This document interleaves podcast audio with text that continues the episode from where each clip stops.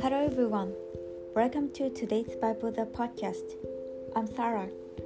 I deliver to today's Bible verse for you. Remember that Jesus Christ, of the seed of David, was raised from the dead according to my gospel. Amen.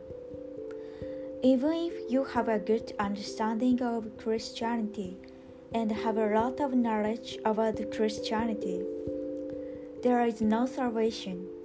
Your heart is more important than your education. A true believer is someone who is sincerely close to Jesus, crucified on behalf of this sin for me. May Jesus pour out his love on you today as well. Thank you for listening. Hope you have a wonderful day.